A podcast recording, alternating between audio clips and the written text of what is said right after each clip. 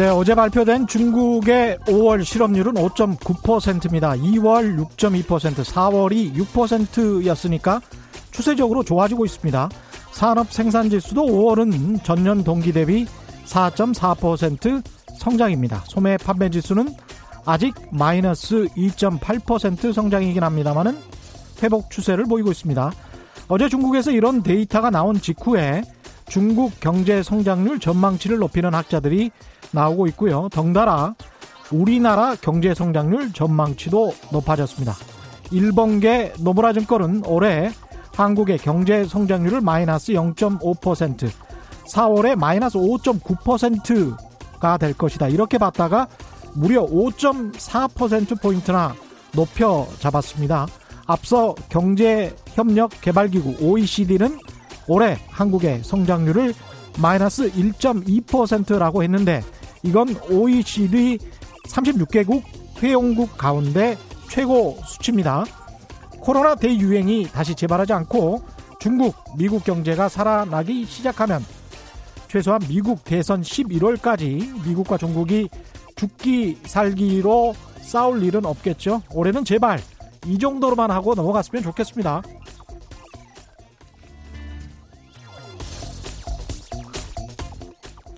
네, 안녕하십니까. 세상에 이익이 되는 방송 최경련의 경제쇼 출발합니다. 저는 진실탐사 엔터테이너 최경련입니다. 유튜브 오늘도 같이 갑시다.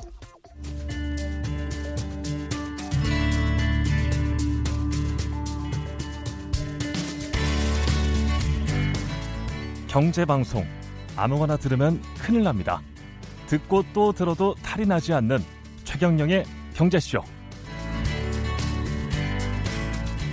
네, 코로나19로 가장 요즘 활발하게 논의되고 있는 정점, 쟁점 가운데 하나가 기본소득인데요. 지난번에 한신대학교 강남원 교수 모셔서 주로 찬성하는 이야기 들었었고, 오늘은 제주대학교 의학전문대학원 이상희 교수, 복지국가 소사이어티 공동대표를 모셨습니다. 이상이 교수님도 이 기본소득 관련해서 국내 손꼽히는 전문가 중 한 분이시죠? 안녕하십니까 대표님? 예. 네, 안녕하세요. 예. 네, 복지국가 소사이어티 공동대표 맡고 있는 제주대 의대 이상이 교수입니다. 예. 복지국가 소사이어티는 학회 아닙니다. 시민운동 단체입니다. 아, 시민운동 단체군요. 네, 싱크탱크형이죠. 아, 그렇군요. 네, 정책을 개발하고 담론을 정치 사회적으로 확산시키는 거죠. 우리 대한민국의 보편적 복지라는 말을 음. 처음으로 시민운동에서 공론화 시켜가지고 정치권으로 투입시켜가지고 이걸 제도화하는데 저희들이 성공했고요. 아, 복, 보편적 복지라는 말을 네. 처음으로 만들어서 그렇습니다. 그걸 정치 담론화 시킨 곳이군요. 그렇습니다. 그래서 어. 그 지금 총리하고 계시는 정세균 총리님이라든지 예. 그 당시의 정치인들 있죠. 정동영, 음. 그 천정배 등등, 네. 손학규 그 당시에 2007년, 8년, 9년, 10년 이때 정치 주역들은 저를 그, 잘 알죠. 제가 그분들 다 만나가지고 설명을 했거든요. 아 그렇군요. 세일즈를 열심히 해가지고 아. 이걸 이제 잘 저희들이 예. 정치권에 전달했습니다. 예. 그 정치권에서 그거를 제도화했죠. 특히 지금의 민주당 있죠. 예. 지금의 민주당이 이제 문재인 대통령께서 정치를 막 시작하시면서 음. 민주당이 이제 새롭게 들어왔지 않습니까? 예. 그 당시에 당헌을 고치는데요. 당헌의 보편적 복지와 복지 효과가 그때 들어가야 됩니다. 그게 제가 기회를 많이 한 겁니다. 아, 그러셨군요. 네. 그러니까 이제 보편적 복지 국가를 이렇게 강조하시는 거는 그 선생님의 어떤 소신과도 관련이 있겠습니다. 제 네. 30년 시민운동의 모든 것이죠. 제가 아, 의과대학을 졸업하자마자 그렇군요. 예. 의과대학을 졸업하자마자 이제 보건복지 시민운동을 했거든요. 예. 지금의 국민건강보험제도를 창설하는 일을 하자라고 시민운동 10년 했고 예. 그리고 1998년에 어, 김대중 정부가 들어섰을 때 제가 음. 그 당에 시민사회를 대표해서 그 스카우트에 갔습니다. 그래서 아. 거기서 지금의 국민건강보험제도를 창설하는 일을 제가 주도적으로 이끄는 제가 실무 책임자였습니다. 원래 그럼 보건복지학 을 하셨던 저는? 의과대학 졸업하고 예. 저는 공중보건학을 했던 예방학 전문의입니다. 아 의사시군요. 네, 저 예. 보건정책 전문가죠. 어 그리고 김대중 정부 당시에 제가 전반기 2년 반을 거기에서 활동을 했거든요. 예. 그러면서 제가 그 국민건강보험제도를 창설하고 예. 그 의약분업 제도를 실시하고 지금의 국민기초생활보장제도를 어, 입법하는 과정에 제가 나름대로 역할을 많이 했죠. 아. 그러다 보니까 저는 예. 어, 기존의 민주정부가 지금까지 이어온 김대중 정부부터 시작해서 예. 어, 노무현 정부 그 음. 지금까지 이 지난 한 20년에 걸쳐서 이루어온 음. 이 복지 성과에 대한 대단한 애정을 애정을 갖고 있고요. 아 그렇군요. 특히 2007년부터는 예. 저희들이 보편적 복지를 전면에 내걸고 보편적 복지 국가를 대한민국에 건설하자라고 운동을 했지 않습니까? 예. 그 성과가 지금 한 13년에 걸쳐가지고 음. 꽤 나타났거든요. 예. 아직은 많이 미진하지만 예. 굉장히 빠른 속도로 지금 복지 국가를 향해서 우리가 가고 있는데 음. 그래서 지금 문재인 대통령께서도 포용적 복지 국가를 만드시겠다고 대선 슬로건도 내세웠고 예. 현 정부의 국정 운영의 방향이 포용적 복지 국가거든요. 예. 제가 그게 저 밑바탕을 깐 사람입니다. 그런 입장에서 이걸 훼손하려고 하는 어떤 시도가 있다면 예. 저는 거기에 대해서 시민운동의 연장선상에서 제 노선을 지켜내는 게 어. 포용적 복지국가 건설의 길로 우리 국민들께서 쭉 가시도록 간절하게 기도하고 기대하는 게 예. 그전 정상적인 제 반응이죠. 훼손하려고 하는 시도가 있다면 이렇게 말씀하셨는데 네. 제주대학에서 지금 계시다가 서울로 올라온 게 네. 최경의 경제쇼를 출연해서 이 훼손하려고 하는 시도를 막아보려고 오시는 네. 오신 겁니다. 정확하게 저는 저지하려고요. 저지하려고. 네. 그 시도는 저는 결코 관철되면 안 된다. 아. 그거는 보편적 복지국가와 양립하기 어렵다. 저는 이런 제 30년의 신념을 갖고 있어서 그러는 거지. 네. 뭐 다른 뜻은 전혀 없습니다. 이렇게 먼저 소신이나 신념을 말씀을 해주시면 훨씬 더 네. 상황을 객관적으로 보실 수 있을 것 같고, 네. 그리고 말씀하시는 내용을 더 잘 들을 수 있을 것 같습니다. 시청자분들이 잘 판단을 하실 수 있을 것 같고요. 일단은 그 기본소득과 보편적 복지에 관해서 오늘 말씀을 해주실 것 같은데요. 사람들이 일단 헛갈려 합니다. 우리가 했던 긴급 재난 지원금이 있었습니다. 1, 차 한번 했었죠. 네. 이거하고 기본소득은 분명히 다른 거죠. 완전히 다른 거죠. 네. 아무 관련이 없는 겁니다. 아무 관련이 없는 아무 관련이 없어요. 이게 관련, 예. 관련이 1이라도 있으면 제가 성을 갈아버리겠습니다. 정말 1도 없습니다. 제가 그걸 설명드릴 텐데요. 석, 석을 갈, 아, 갈 정도. 이거는 아무런 관련이 없다. 아무 관련이 없습니다. 아. 그러니까 예. 이 재난 지원금이라고 하는 것은 예. 재난 상황이 닥쳤을 때 지금 예. 코로나 19는 거대한 재난이죠. 예. 이거 보건적 재난일 뿐만 아니라 경제적 재난까지 간 거잖아요. 음. 이 재난으로 인해 가지고 어, 소득의 상실이라든지 실직을 당한 분들이 많잖아요. 예, 그렇죠. 그것뿐만 아니라 또 경제가 전체적으로 침체되지 않습니까? 음. 어렵죠. 이 상황에서 재난지원금을 푼다라고 하는 것은 정부가 적극적 재정 정책을 하는 거지 않습니까? 예. 이런 경우에 정부가 돈을 푸는 게 정상적인 정부인 거죠. 음. 그래서 정부가 돈을 풀었습니다. 그러면 누구에게 돈을 이제 푸는 게 맞느냐? 재난을 당해서 어려움을 겪는 사람에게 주로 돈을 푸는 게 맞죠. 그렇죠. 이럴 경우에라야 복지 효과가 커지는 것 아니겠습니까? 예. 복지를 필요한 사람에게 돈을 주면 복지 효과가 커지는 거죠. 그런데 이렇 이게 복지를 필요로 하는 사람들이 또 경제적 약자들이라면 예. 더더군다나 이 돈은 전부 다 시장에서 소비를 해버릴 거지 않습니까? 예. 그러면 이 한계 소비 성향이 큰 사람의 이 소비가 결과적으로 총 수요를 진작시키는 데 도움이 되고 그렇습니다. 결과적으로 우리 경제가 침체인 늪에서 빠져나오는데 도움이 음. 되겠죠. 예. 경기 활성화에 도움이 되는 겁니다. 예. 그러니까 어떤 정부든 재난적 상황에서는 어, 확장적 재정 정책을 펴는 게 상식이고 음. 우리 정부가 문재인 정부라고 하는 중앙 정부부터 그리고 광역 정부, 음. 광역 지자체죠. 예. 기초 지자체 이르기까지 모든 단위에서 지금 재난 지원금을 다 풀었지 않습니까? 예. 저 이건 굉장히 잘했다고 생각하는 거예요. 예. 그런데 여기에다가 기본소득이라고 이름을 붙여버리면 예. 굉장히 혼란스러워지는 겁니다. 아무 관련 없는 건데. 논의가 완전히 꼬이게 됐다. 예를 들어서 음. 어, 집에 고양이가 한 마리 있어요. 음. 굉장히 예뻐요. 예. 아, 예쁜 게 뭐지 하니까 또 강아지가 떠올라요. 예. 그래서 갑자기 고양이 보고, 야, 너는 강아지야 라고 불러버리면 굉장히 혼란스러운 겁니다. 이거는 저는 예. 진실의 왜곡이죠. 어. 예쁘다라고 하는 공통점이 있어요. 예. 한데 고양이하고 강아지는 아니, 종이 다르잖아요. 예. 그럼 예쁘다라는 이유 때문에. 예. 근데 이거를 고, 고양이를 강아지라고 불러버리면 음. 이게 진실의 왜곡인데 음. 그런데 어떤 사람들은 일부 음. 사람들은 의도적으로 그렇게 하는 거예요. 일부러 지금 일부러. 재난지원금과 기본소득을 헛갈리게 하려고 그런 거죠. 혼용을 하고 있다. 그런 거죠. 재난, 단어 자체를 재난지원금이 굉장히 극적인 정책 효과가 있는 거거든요. 예. 아, 이 극적인 정책 효과는 우리 거야. 음. 즉 기본소득의 효과야라고 그 의도를 가지고 재난을 틈타서 재난 더하기 기본소득이라고 이름을 붙여버리는 사람들이 일부 나타나기 시작한 거예요. 예. 제가 그분 누구라고 말은 안 하겠습니다만 예. 아마 우리 청취자 여러분들, 시청자 여러분 다 알고 계실 겁니다. 어. 그런데 그런 것이 저는 그 정치적 그 의도가 있다면 정치적 의도가 있다. 그런 정치적 의도는 저는 굉장히 잘못된 거죠. 어. 왜냐하면 그런 거는 진실을 왜곡해서 자기의 목적을 관철하려고 하는 게 있다면 예. 그건 정말 잘못된 거죠. 그럼 원래 기본소득이라는 거는 뭡니까? 기본소득은 예. 정확하게 담론입니다. 담론이다. 자기의 담론이 복지국가의 담론처럼 예. 기본소득 국가의 담론이 있습니다. 어. 이 담론의 가장 높은 목표는 물질적 자유를 보장해 줌으로써 음. 실질적 자유의 세계로 가는 발판을 마련하는 거예요.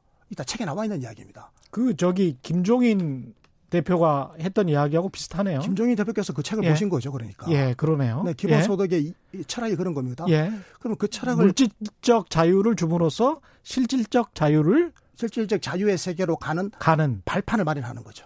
예. 그러니까 돈 200만 원, 뭐 300만 원을 줌으로써 실질적인 자유, 내가 뭐 직업을 갖지 않아도 나의 창조적인 활동을 할 자유를 갖게 될 자유를 준다. 뭐 이런 그런 의미네요. 예. 그러니까 그건 굉장히 좋은 거잖아요. 예. 그 담론의 철학은 음. 굉장히 원대한 건데요. 예. 그 원대한 철학을 가기 위해서 그러면 기본소득은 어떠해야 되는가 다섯 가지의 핵심적인 요건을 가지고 있습니다. 요건이 있군요. 이 요건을 다 충족했을 때 아, 그건 기본소득 맞구나. 왜? 이렇게 되면 궁극적으로는 아, 이게 저, 어, 실질적 자유가 구현되겠구나. 이런 생각을 우리가 할 수 있는 그 다섯 가지 요건이 있거든요. 예. 그첫 번째가 어, 보편성입니다. 모두에게, 보편성. 모두에게. 모두에게 줘야 된다. 네. 두 번째가 무조건성이에요. 무조건 줘야 조건을 된다. 조건을 달면 안 돼요. 예. 그뭐 근로, 생산 연령 인구라고 예. 뭐 저처럼 취업해서 정기적으로 월급 받고 있다고 안 주면 안 되는 겁니다. 누구에게나 다 줘야 돼요. 이게 무조건성이에요. 예. 근로 의사가 있든 없든 줘야 되는 겁니다.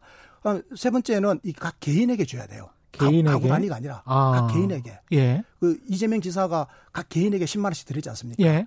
요거는 개별성 요건에는 맞는 겁니다. 음. 그다음에 이제 그 또 하나가 정기적으로 줘야 돼요. 매달 주는 겁니다. 정기적으로. 네, 이거 매달 안 주고 주다 말다 주다 말다 하면 예. 물질적 자유가 있다 없다 있다 없다 이렇게 돼버리지 않습니까? 예. 네 번, 마지막 다섯 번째가 충분성 요건이에요. 충분성. 충분성이라고 하는 거는 기본적으로 이 돈만 가지고도 생계가 유지가 돼야 실질적 자유가 구현했다고 말할 수 있는 거잖아요. 예. 이 돈이 모자라거나 음. 조금 푼 돈이면 예. 이거는 뭐 기본소득으로서 아무 의미가 없는 거죠. 그렇죠. 철학 구현과는 무관한 거니까요. 예. 그렇습니다. 그렇게 보면 다섯 가지 요건이 다 충족되어야 우리가 기본소득이다 이렇게 말할 수 있는 겁니다. 그럼 재난지원금하고 비교를 해보면 보편적으로 주기는 했지만 무조 보편적으로 무조건 이번에 주기는 했죠. 무조건 주긴 했죠. 예.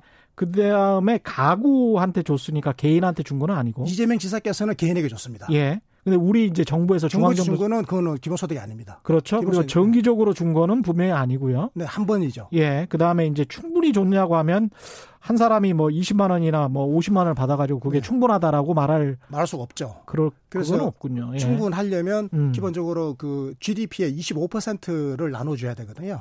어휴. GDP 25%면 이제 우리 돈으로 따지면 연간 2천조 원에 25%니까 한 500조 원. 500조 원을 네, 500조 원을 5,200만 국민에게 나누어서 다달이 주는 겁니다. 그러면 한 달에 80만 원을 줘야 돼요. 이게 충분성 4, 인 가구면 4팔에 30이 320만 원 정도 되네요. 그런 겁니다. 무조건 개인에게 가는 거니까요. 예. 이렇게 되면 이제 충분성 요 건을 완전하게 충족했다고 그래서 음. 그걸 우리가 완전 기본소득 이렇게 부르는 거고요. 완전 기본소득. 네. GDP의 10 내지 15%에서 시작하는 예. 거를 부분 기본소득이다 이렇게 부릅니다. 예. 그 GDP, 잠깐만요. 네. 지금 특보가 들어와 있어서요. 네. 통일부가 북한이 오늘 2시 49분경 개성 남북공동 연락사무소를 폭파했다. 그러니까 북, 북한이 개성에 있는 남북공동 연락사무소를 폭파했다고 공식적으로 발표했습니다. 예. 특보가 들어와서 말씀드렸고요. 그러면 그런 식으로 4인 가구가 320만 원을 받을 정도가 돼야 완전 기본소득이다. 네. 나머지는 그러면 이런 다섯 가지 기본 요건들을 충족시키는 경우는 없을 없었을 것 같기 때문에 역사적으로. 지금까지는 역사적으로 한 번도 없었고요. 예. 여기에 가장 충실한 방안이 2016년 스위스에서 어. 국민투표에 붙여진 적이 있었습니다. 예. 그거는 이 완전 기본소득에 근접한 개념이에요. 그거는 어떤 거였습니까? 그거는 그러니까 예. 이 다섯 가지 요건에 다 충족되었죠.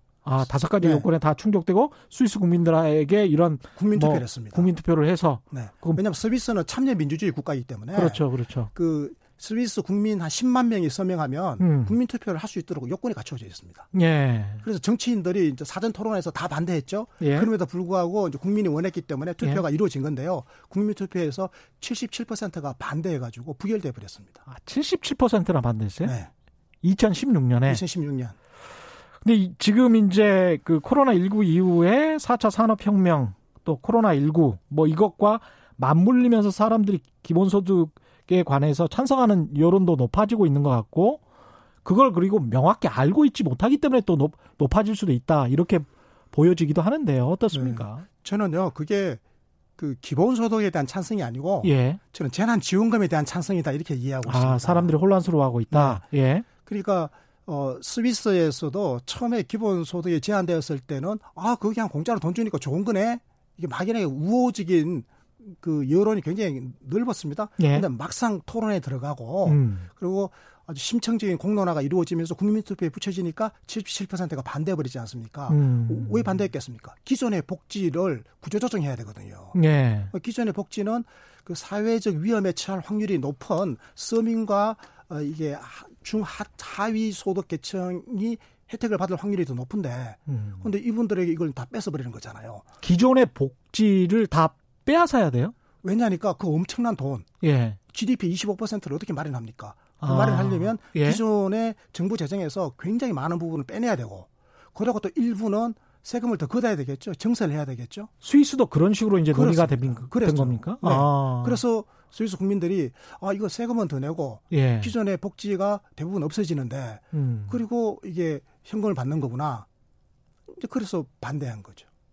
그러 그럴 아니 기존의 복지가 다 없어진다면 사실 저 같은 경우는 기본소득을 받을 필요가 없지 않습니까? 그래서 어떤 일반적으로 봤을 때는 이렇게 정기적으로 충분히 어떤 돈이 주어져야 된다고 한다면 어려우신 분들한테 더 많이 가는 게 상식적으로는 맞을 것 같은데요. 그렇죠. 그 예. 어려우신 분이라고 음. 하는 게 사실은 우리 앵커님이 될 수도 있고 또 음. 제가 될 수도 있습니다. 아, 갑자기 노동력을 상실할 수 있으니까. 그렇습니다. 누구라도 예. 사회적 위험에는 처하잖아요. 예. 궁극적으로 사회적 위험이라고 하는 거는 대표적인 음. 게뭐 산업재해를 당했다라든지 예. 실직을 당했다라든지 예. 아니면 중대한 질병에 걸려서 소득이 없어진다라든지 일을 음. 못하니까. 아니면 이제 은퇴를 한다라든지 우리 예. 모두가 은퇴는 하잖아요. 예. 은퇴하면 우리 국민연금 있지 않습니까? 음. 그래 이제 기본소득 같은 걸 제대로 하면 국민연금 제도 이런 걸 다 철폐하는 거죠. 우리가 기존에 지금 논의되고 있는 뭐 20만 원, 30만 원 이렇게 어떻게 보면 용돈 같은 기본소득 논의들 있지 않습니까? 네. 그런 거에 관해서는 어떻게 생각하세요? 그 30만 원을 주는 거는요. 예. 그거는 부분 기본소득이라고 부릅니다. GDP의 예. 10%에 해당하는 거거든요. 예. 그러니까 부분 기본소득은 완전 기본소득으로 가, 소득으로 가기 위한 하나의 중간 전략으로 보는 거거든요. 음. 그래서 그거는 대체적으로 학계에서도 인정이 되고 있고 예. 저도 인정합니다. 한 달에 한 30만 원 정도 주는 건 의미가 있는 거죠. 예. 지금 그 이원재 대표라고 어, 지금 이 기본소득 운동하고 계시는 그분이 방안을 내놓은 거 보면 뭐 30만 원짜리, 35만 원짜리 이런 걸 내놨거든요. 음. 요건 이제 부분 기본소득으로서 의미가 있는 거죠. 그렇게 되면 재원이 어느 정도나 필요하나요? 200조 원이 듭니다. 200조 원? 네, GDP의 GDP의 10%니까요. 그러면 그거 같은 경우는 기존의 복지를 다 빼앗지 않고 그냥 하는 겁니까? 기존의 복지를 다 빼앗죠. 왜냐하면 여전히 네 우리나라 중앙정부 재정이 500조 원, 한 512조 원이잖아요. 그렇죠, 512조 원. 512조 원에서 한 100조 원을 빼내야 되거든요. 나머지 100조 원은 증세를 합니다. 세금을 더 걷어야 됩니다. 그래서 200조 원을 마련하는 거거든요. 아, 이게 보통 일이 아니네요. 그럼 100조 예. 원을 빼낸다라고 하는 거는 음. 지금 우리나라의 광의의 복지 있죠. 넓은 의미의 복지를 다 통틀어 봐야 185조 원입니다. 광의 복지라는 거는 복 보건복지를 담당하는 아니라, 공무원들 종사자들의 월급까지 다 포함하는 거죠. 그렇습니다. 그렇죠. 그뿐만 아니라 노동까지 포함해서 노동까지 포함해서 주거까지 예. 포함해서 아 주거까지 우리 정부 부처 중에 한 한 한 3분 2에서 하고 있는 각종 복지를 다 통틀었을 때 그러니까 임대주택이나 뭐 이런 것까지 포함해서 그거 다 복지거든요. 관이의 음. 복지입니다. 이렇게 했을 때 한 185조 원 되는데 예. 그, 그 중에서 한 절반 이상을 털어내야 되는 겁니다. 아, 그 중에서 털어낼 게 별로 없을 것 같은데. 현실적으로 불가능하기 때문에 예. 다른 어떤 나라에서도 이런 시도가 이루어진 적이 없죠.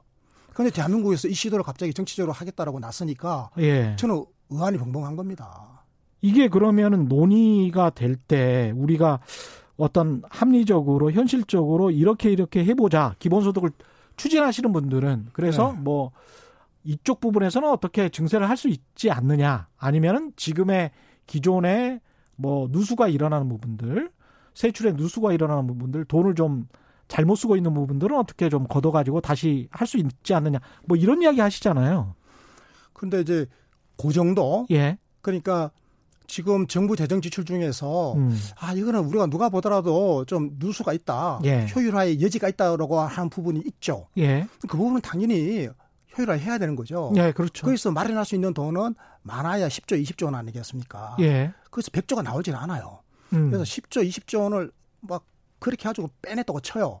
그건 돈은 사실은 기본소득하고 별개로 만약에 누수가 있다면 지금이라도 막아야 되겠죠. 아, 그럼요. 지금 예. 정부가 그 노력은 무진장 하고 있습니다. 예. 과거에 비해서 누수가 많이 줄었어요. 왜냐하면 음. 지금은 이제 전산화 시스템과 AI가 작동하기 때문에 예. 지금은 그 누수를 대부분 다 발견을 해내요. 음. 그래서 이거를 줄이는 줄인 돈이 만약에 생겼다면 예. 그 돈은 기존에 예, 보편적 사회 보장에다가 돈을 사용해야지. 예. 지금 보편적 사회 보장에 지금 사각지대가 너무나 넓고 예. 보장 수준이 낮아가지고 지금 국민이 필요로 하는 것만큼 제대로 제도적으로 보장을 못 해주고 있잖아요. 예. 그럼 여기다가 돈을 써야 될 텐데 음. 이 돈을 빼내고 음. 여기다가 또 다른 분야까지 다 구조조정해가지고 복지를 다 없애고 이래서 100조 원을 마련하고 음. 또 100조 원을 세금을 더 걷어서 음. 이 200조 원을 가지고 다달이 모든 국민에게 한 달에 32만 원씩을 나눠주자라고 이야기를 하니까 예. 근데 저는 어 굉장히 위기감을 느끼는 거죠. 음. 이렇게 되면 기존의 보편적 사회 보장의 원리, 즉 보편적 복지가 완전히 거부당하는 거거든요. 아, 보편적 거기에 위기감을 느끼시는 거군요. 보편적 복지는요. 예. 보편적 복지는 우리 앵커님이든 저든 아니면 뭐 어 그 저 막노동을 하시는 분이든 예. 플랫폼 노동을 하시는 분이든 누구라도 말이죠. 예. 살다 보면 위험이 생기지 않습니까? 예. 이 사회적 위험이나 또 그 자녀가 태어났고 그러면 뭐 보육 보육 어린이집 가고 또 학교 가고 대학도 가고 또 취직도 해야 되고 복지가 필요하잖아요. 예. 학비가 필요하고 음. 직업 훈련도 받아야 되고 예. 이렇게 살아가면서 누구라도 위험에 처하거나 음. 또 복지가 필요하게 돼요. 예. 그러면 누구라도 이걸 받을 수 있어야 되잖아요. 예. 그런데 지금 우리나라에서는 누구는 받는데 누구는 못 받도록 되어 있습니다. 사각지대가 너무 넓어요. 아. 예를 들어서 예. 그 똑같이 실업자가 됐는데 예. 어떤 사람은 고용보험 혜택을 받고 그렇습니다. 어떤 사람은 아예 고용 안전망 바깥에서 아무 혜택도 못 받아요. 그게 거의 절반 정도 된다 그러더라고요. 그렇습니다. 예. 사회적 약자인 노동자들이 오히려 그 사각지대에 놓여 있지 않습니까? 예. 그럼 이 문제를 해결하기 위해서 우리는 보편적 고용 안전망을 확립해야 되거든요. 아 그런 의미에서의 보편적 복지를 말씀하시는 거군요. 그렇습니다. 예. 그러면 왜 그러면 이게 못하고 있냐. 음. 대통령께서도 이걸 해야 된다라고 내 소원이라고 말씀하시는데 왜 못하고 있냐. 예. 돈이 없는 거예요, 정부가. 돈이 없, 없죠. 돈이 없으니까 못하는 거예요. 지금 고용보험 재정 규모가 예. 연간 10조 원이거든요. 예. 그런데 만약에 이게 지금 하위 소득 계층을 취업자 중에서 사각지대에 빠져 있는 이 전체 취업자의 절반에 해당되시는 이분들을 고용보험 틀 속으로 우리가 품잖아요. 예. 그러면 지금 이 10조 원보다 한 최소한 두 배 이상의 재정 지출은 더 들어간다고 봐야 됩니다. 어. 그렇겠죠. 예. 그런데 그러면 한 20조 원이 필요해요. 그렇죠. 아무리 못하더라도 한 15조 원이 필요해요. 그런데 이 돈이 지금 정부는 없는 거예요. 근데 코로나19 상황에서는 그런 분들이 굉장히 많기 때문에 특히 또 자영업 같은 경우도 사실상 1인 혼자 고용하고 있는 셀프 인플로이드 돼 있는 분들 같은 경우는 거의 노동자라고 봐야 되거든요. 그럼요. 예. 노동자죠.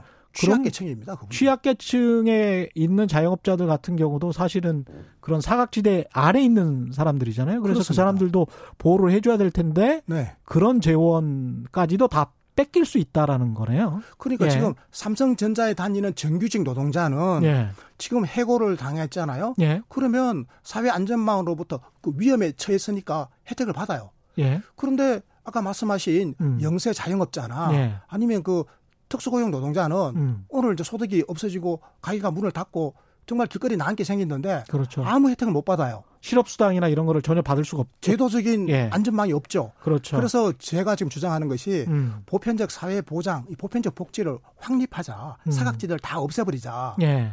지금 이 사각지대를 없애려면 정부 재정이 막대하게 들어가야 되거든요. 지금 여기에 돈을 써자라고 하는데 우선순위가 있는 거예요, 지금. 생각해 보니까 우리가 그 코로나19 때문에 갑자기 아파요. 네. 그리고 뭐 일단 사기업이다 뭐 이래가지고 그 무급 휴가를 가야 된다. 외국 같은 경우는 이제 유급 휴가 제도가 상당히 발달한 국가들이 많이 있던데 우리 같은 경우는 유급 휴가를 가는 경우가 네. 아파서 유급 휴가를 가는 그런 노동자들이 그렇게 많지는 않잖아요. 우리는 그 제도가 아예 없죠. 왜냐하면 예, 대한민국에는 예. 질병보험이라고 하는 사회보험 제도가 아예 없어요. 그렇죠. 근데 노사가 이제 합의를 내 가지고 노동조합이 뭐 좀 강해서 그렇게 만들어 놓은 것들도 있기는 하던데 그거는 그, 시장에서 만들어진 거지. 그렇지. 국가의 제도로 만들어진 게 아니지 않습니까? 그렇습니다. 예. 그런데 다른 저 선진 복지 국가에는 음. 질병에 걸려서 장기간 일을 못 하게 되면 예. 소 득 단절이 오죠. 그렇죠. 이 부담을 그 고용주에게 지우지 않습니다. 이 부담은 예. 사회보험으로 해결해요. 그렇더라고요. 네. 예. 우리는 지금 그게 없죠.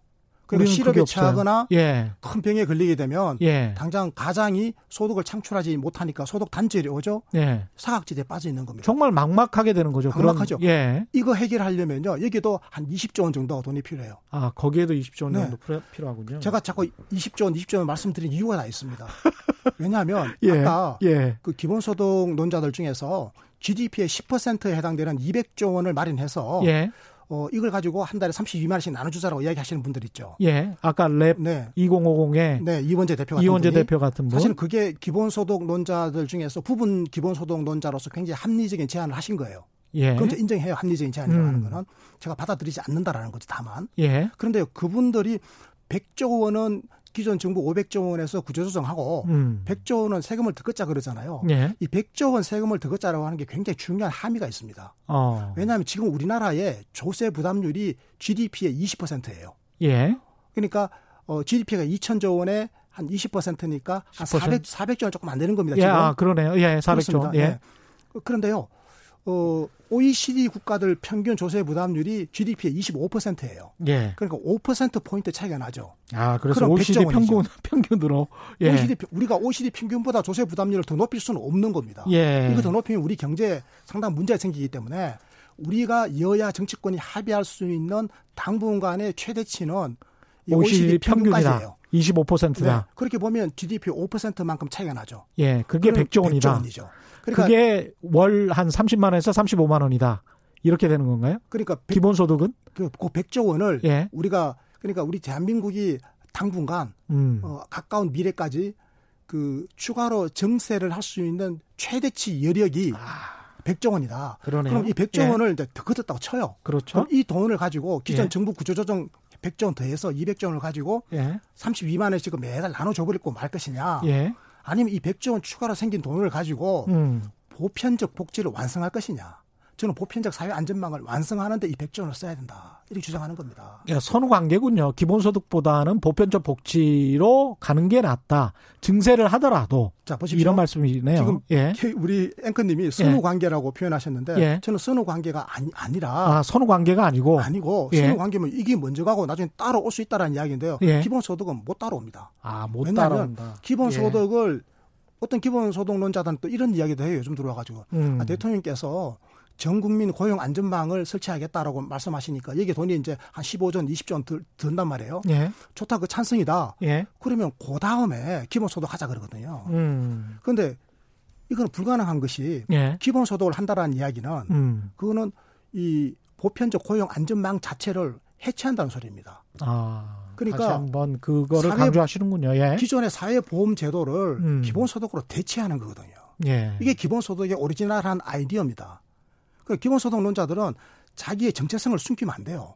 있는 그대로를 드러내놓고 논쟁을 해야 되는데 예. 저는 그 논쟁은 찬성한다니까요. 예. 그런데 이걸 정치적으로 활용하려다 하려다 보니까 음. 당장은 이게 실효성이 없지 않습니까? 예. 당장 작동 안 하니까 예. 아 그러면 대통령께서 뜻하시는 대로 일단 보편적 사회 안전망부터 먼저 가시고요. 그 다음에 기본소득도 함께 같이 같이 가지게요. 이렇게 이야기를 해버리는 거예요. 아 이건 거짓말인 게 돼버리는 거예요. 그래서 정체성을 숨기면 안 된다 이런 말씀을 하시는 거군요. 그러니까 원래 의도는 기본소득을 근본적으로 가야 된다는 그 주장을 여전히 가지고 있으면서 그렇습니다. 전국민 고용보험이랄지 어떤 보편적 복지를 향한 보완적인 조치들은 꾸준히 하고 기본소득도 더하자라는 거는 사실은 기본소득을 하자라는 주장의 다름 아니다 이런 말씀이시네요. 예. 그 그거는 기본소득을 안 하자라는 그가 돼버린다는 거. 그건 기본소득이 아닌 거예요. 어. 그리고 기본소득이라고 하는 거는 기존의 복지를 대체하는 거거든요. 음. 그거는 좌파든 우파든 관련이 없습니다. 예. 기존의 현금성 복지를 전부 다 기본소득으로 대체하는 거예요. 그렇군요. 기존에 그러면 예. 이제 사회 서비스 분야도 사실은 재정이 모자라게 되면 사회 서비스 분야도 좀 위축될 수밖에 없습니다. 사실은.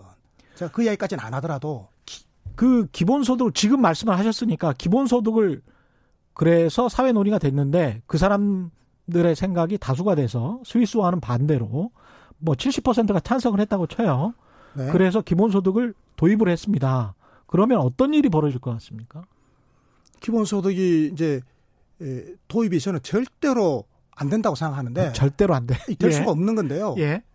왜냐니까 이거 만약 기본소득을 하겠다라고 어떤 정치 음. 세력이 음. 났으면 저는 그 정치 세력은 폭망한다고 봅니다. 아 폭망한다. 그래서 유럽 예. 어떤 정치 세력도 음. 책임 있는 정치 세력은 기본소득을 들고 나오지는 않아요. 어.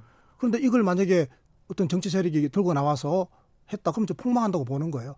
그래서 저는 안 한다라고 보지만 음. 만약에 이제 그렇게 되, 어졌다면 되어졌다면 이 나라가 대대적인 혼란에 빠지죠.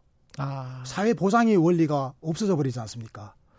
사회 보장의 원리가 없어지는 대신에 음. 이제 기본소득이 관철됐잖아요. 예. 그럼 기본소득은 모두에게 획일적으로 평등한 거거든요. 예. 누구나 저 부자들도 한 달에 32만 원 혹은 완전 기본소득이면 한 달에 80만 원 받아요. 예. 가장 가난한 사람들도 80만 원을 받아요. 음. 똑같은 돈을 받지 않습니까? 예. 그러면 이제 이렇게 되면 기존의 보편적 사회 보장 제도에 비해서 이게 복지 효과가 현저히 떨어져요. 음. 복지 효과라고 하는 것은 복지를 필요로 하는 사람들에게 복지가 갔을 때 효과가 큰 것이지. 예.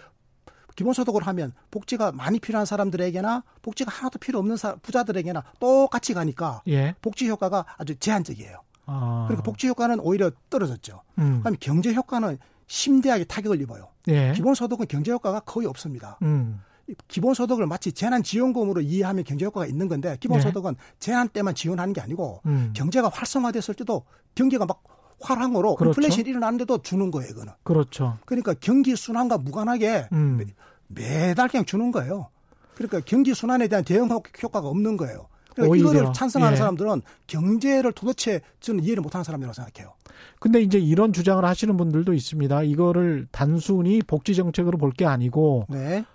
힘들어져서 특히 이제 4차 산업혁명 지금 이야기하고 AI 이야기 하지 않습니까? 그래서 이제 사람들이 일자리가 없어지고 그런 게 이제 가속화가 되면 그러면 사람들이 나가서 써야 되는데 쓰지를 못하니까 소비가 부진하게 돼서 계속 경기가 침체 늪에 빠지는 것보다는 소비 촉진을 해서 기본소득을 줌으로써 소비 촉진해서 그게 성장으로 이어지는 그런 어떤 선순환의 고리를 만들 수도 있지 않느냐. 경제 정책으로 보면 어떻겠느냐. 이런 주장을 하시는 분들에 대해서는 어떻게 생각하십니까? 그러니까 그게 이제 경제 정책에 대한 잘못된 이해죠. 예. 그러니까 항상 그분들은 머릿속에 재난적 상황만 그림을 그리고 있는 거예요. 음. 4차 산업혁명으로 우리 모두가 실업자가 될 거야. 예. 그러니까 우리는 늘 돈이 없어. 늘 돈이 없으니까 늘 돈을 다오. 아니면 우리는 늘 재난적 상황이야. 예. 이것만 전제를 두고 있는데요. 음. 경제라고 하는 건요. 예. 경기가 순환을 하지 않습니까? 그렇습니다. 경기가 좋을 때도 있고 또 나쁠 때도 나쁠 있죠. 때도 있습니다. 자, 그런데 우리 기존의 예. 보편적 사회 보장은 음. 경기가 나빠져 가지고 실업자가 많아, 많아지게 되고 음. 복지를 필요로 하는 빈자가 늘어나게 되면 이 자동적으로 정부 사이드에서 돈이 풀려가지고 나갑니다. 예. 시중으로. 그러면 이게 경기를 진작하죠. 그래가지고 나중에 또 경기가 아주 좋아져요. 경기가 좋아지면 오히려 시중에서 세금을 세금이라고 하는 경로를 통해서 정부 쪽으로 돈이 빨려 들어가죠. 예. 이렇게 해가지고 경기를 조정하는 메커니즘이 작동하거든요. 음. 그러니까 보편적 복지는 이 경기 조정 기능이라고 하는 경제 효과가 탁월합니다. 그런데 이 기본소득은 경기가 좋으나 나쁘나 모두에게 똑같이 돈을 주는 것이기 때문에 예. 경기 순환에 따라 가지고 대응하는 효과가 아예 하나도 없는 거죠. 그러면 지금처럼 계속 경기가 안 좋다고 하면 네. 2차나 또는 3차 재난지원금 그거는 이제 부정기적인 겁니다. 매달 한 번씩 주는 기본소득하고는 개념 자체가 완전히 다른 다른데 네. 경제가 굉장히 안 좋은 상황에서의 2차나 3차 재난지원금 같은 경우는 홍당기 부총리는 분명히 반대를 하는 것 같더라고요. 네. 예, 기본소득에 관해서도 굉장히 이제 반대를 하고 있는 것 같고. 네. 2차 재난지원금에 관해서는 어떻게 생각하십니까? 저는 재난지원금은 음. 저는 얼마든지 집행할 수 있다고 생각해요. 아, 그건 얼마든지 집행할, 집행할 수, 수, 있어요. 그런데 부정기적이기 때문에 아니 재난이면 재난 상황이라 재난 상황이면 예. 경기가 침체되어 있을 때 음. 기존의 복지가 제대로 작동하지 않는다면 예. 이거는 어, 극악 처방을 해야 되겠죠. 예. 이거 잘 앵커님 이거 잘 보십시오. 지금요 예. 유럽의 선진 복지 국가들 있죠. 예. 유럽의 보편적 사회 보장이 제대로 작동하고 있는 음. 보편적 복지 국가에서는 특별하게 재난지원금 같은 정책을 잘 쓰질 않습니다. 예. 왜냐하면 재난의 상황에 처해서 실업에 처했거나 빈곤에 처했으면 자동적으로 그 실업 안전망이라든지 공공 부조를 통해서 국가로부터 돈이 나가게 돼 있거든요. 아. 그러니까 별도로 뭐 돈을 풀 이유가 없는 겁니다. 미국이 그런 미국은 이유가 그게 없죠. 미국이 없고 일본이 없고 우리가 없는 거예요. 우리가 아, 부족한 거예요. 그러니까 일본인... 복지가 열악해서 우리가 돈을 푼 거군요. 그렇습니다. 자동적으로 이게 경기 순환에 대응하는 음. 장치가 보편적 복지거든요. 예. 전 국민이 만약에 사회적 위험에 처했을 때 복지가 필요할 때 충분한 도움을 받을 수 있도록 하는 보편적 복지가 제대로 작동만 한다면 음. 그러면 이게 재난 상황에서 국민의 필요가 커지지 않습니까? 예. 그러면 필요가 큰 만큼 그대로 돈이 다 풀려 나가는 거예요, 자동적으로. 예. 이게 바로 경기에 대한 보편적 복지의 대응 효과거든요. 음. 그리고 경기 효과가 굉장히 큰 거죠. 예. 이런 경우에는 재난지원금을 풀 이유가 없어요. 그런데 지금 왜 재난지원금 을 풀어야 되느냐? 음. 우리는 중하소득 계층을 위한 저소득 계층을 위한 이 사회 안전망이 너무 부실해 가지고 아. 사각지대가 너무 크고 복지 수준이 미약해요. 예. 그러니까 이 재난적 상황에서는 기존의 복지 시스템으로는 이 기존 복지의 작동만으로는 부족하단 말이에요. 예. 사각지대가 너무 넓어서 여전히 어려운 사람들이 너무 많아요. 그래서 정부가 돈을 이제 풀어야 되는 거죠. 아. 그래서 저는 이걸 찬성합니다. 예. 다만 누구에게 돈을 푸느냐? 음. 저는 소득 상위 20 내지 30% 국민에게 돈 푸는 거는 절대 반대합니다. 아. 이분들은 재난에 처해지를 않았어요. 저도 재난에 안 처해 있고요. 예, 맞습니다. 앵커님도 재난에 안 처해 있는 거예요. 안 처해 있습니다. 예. 네. 예. 재난에 안 처한 사람에게 돈을 주는 거는 음. 그건 재정의 낭비일 뿐만 아니라 예. 그건 복지 효과, 경제 효과, 소득 재분배 효과 전부 다 빵점이죠. 그래서 그렇게 생각할 수도 있죠. 그 한 로버트 라이시 장관도 비슷한 이야기를 했는데요. 노동부 미국 전 노동부 장관도 네. 한 35%의 노동 인구는 재난에 처해 있지 않거든요. 네. 그리고 오히려 소득이나 자산이 더 늘 가능성도 있어요. 왜냐하면 못 나가니까 나가지 않고 돈을 안 쓰기 때문에 오히려 저축을 더 많이 하게 될 수가 있고 그게 경제에 안 좋은 효과. 아까 지금 한계 소비 성향 말씀하셨잖아요. 그래서 네. 돈이 쓸 돈이 없으면 돈을 주면 가서 무조건 다 쓰는 거죠. 네, 맞아요. 예.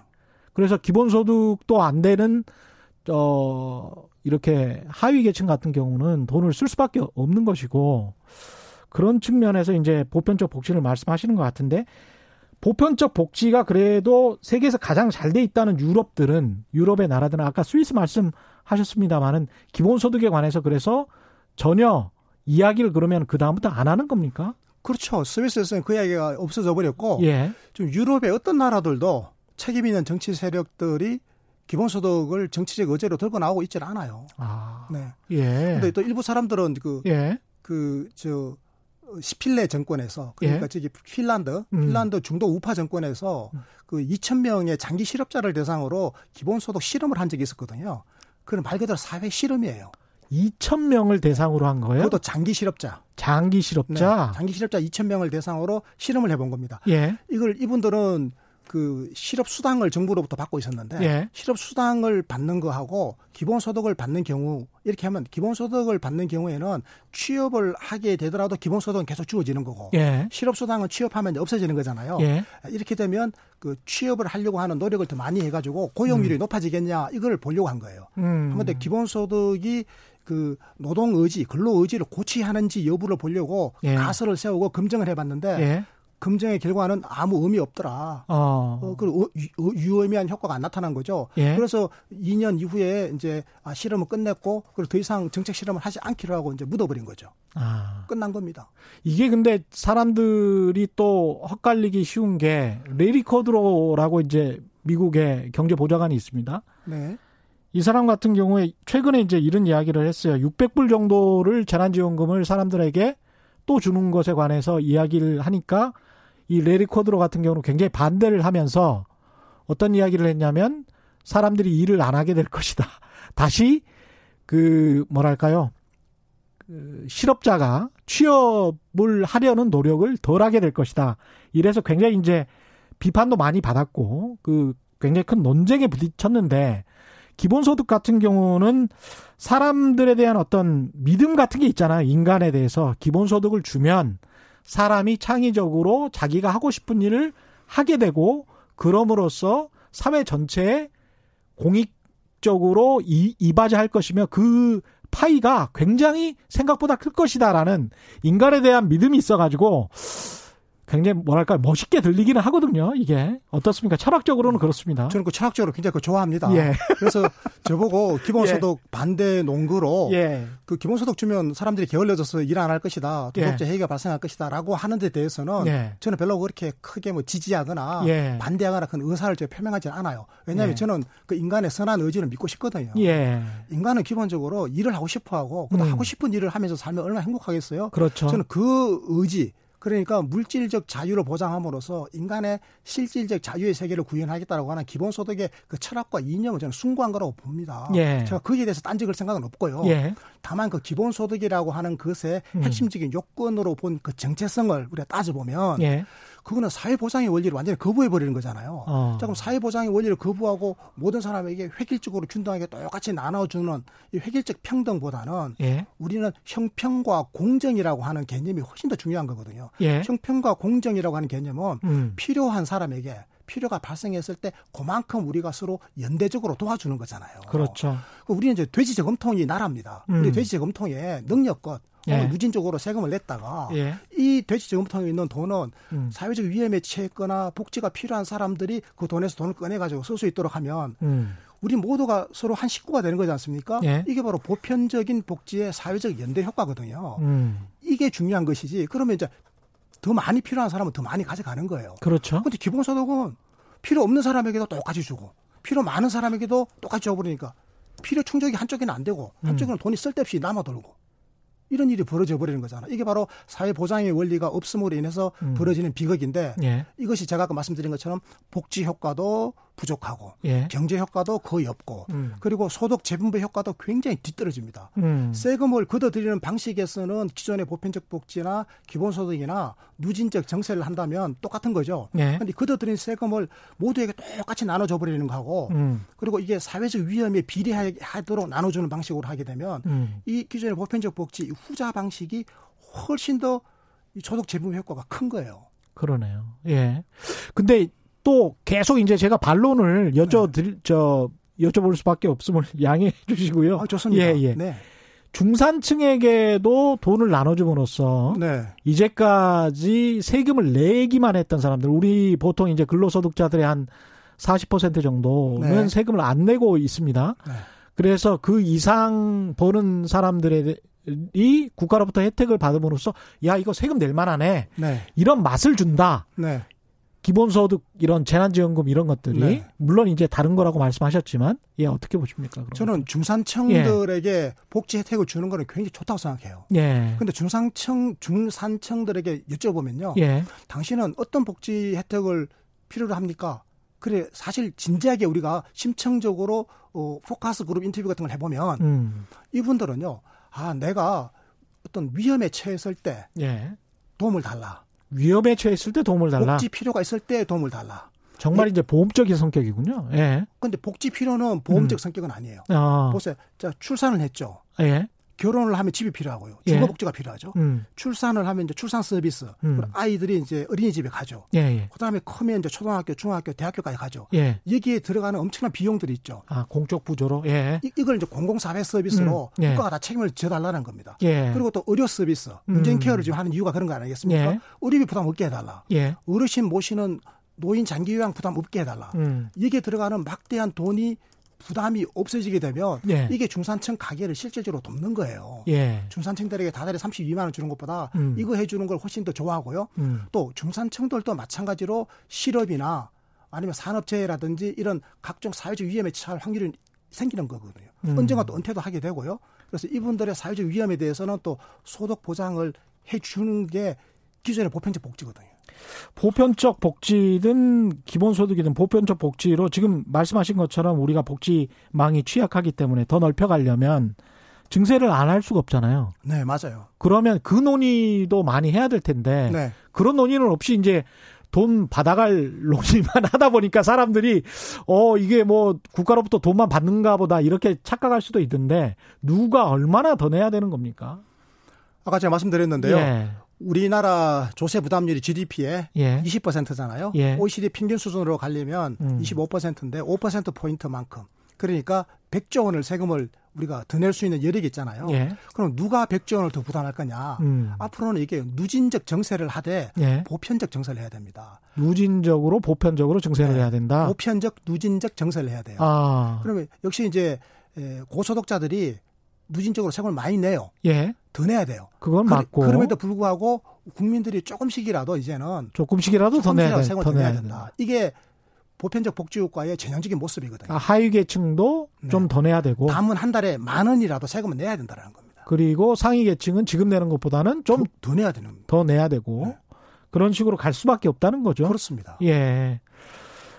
이 진짜 기본소득, 가짜 기본소득 그 사람들이 계속 헷갈려서 네. 일단 이제 재난지원금이랑은 확실히 구별은 할 수 있을 것 같고 네. 가짜 기본소득 논의와 진짜 기본소득 논의를 어떤 판별하는 방법 같은 게 있을까요? 이것도 사실은 기본소득 관련 책에 다 나와 있는 이야기입니다. 아까 아, 제가 그래요? 말씀드렸잖아요. 다섯 가지 요건을 예. 다 만족해야 이게 진짜 기본소득이거든요. 아. 그러니까 좌파 기본소득이든 우파 기본소득이든 공통점은요. 예. 이 다섯 가지 요건을 다 충족하고 있다라는 거예요. 아, 지금 우파 기본소득을 주장하시는 분이 저 김세현 전 의원이거든요. 예, 예, 예. 김세현 전 의원 같은 경우도 솔직하게 말씀하시잖아요. 513조 원의 중앙정부 재정 중에서 200조 원을 빼내자. 어. 그 200조 원으로 한 달에 32만 원씩을 똑같이 나눠주자라는 거예요. 예. 이분은 정세 없이 예. 기존 정부 지출 구조 조정을 하자라는 거잖아요. 증세 없이 없이 200조 원을 빼내서 이걸 하자.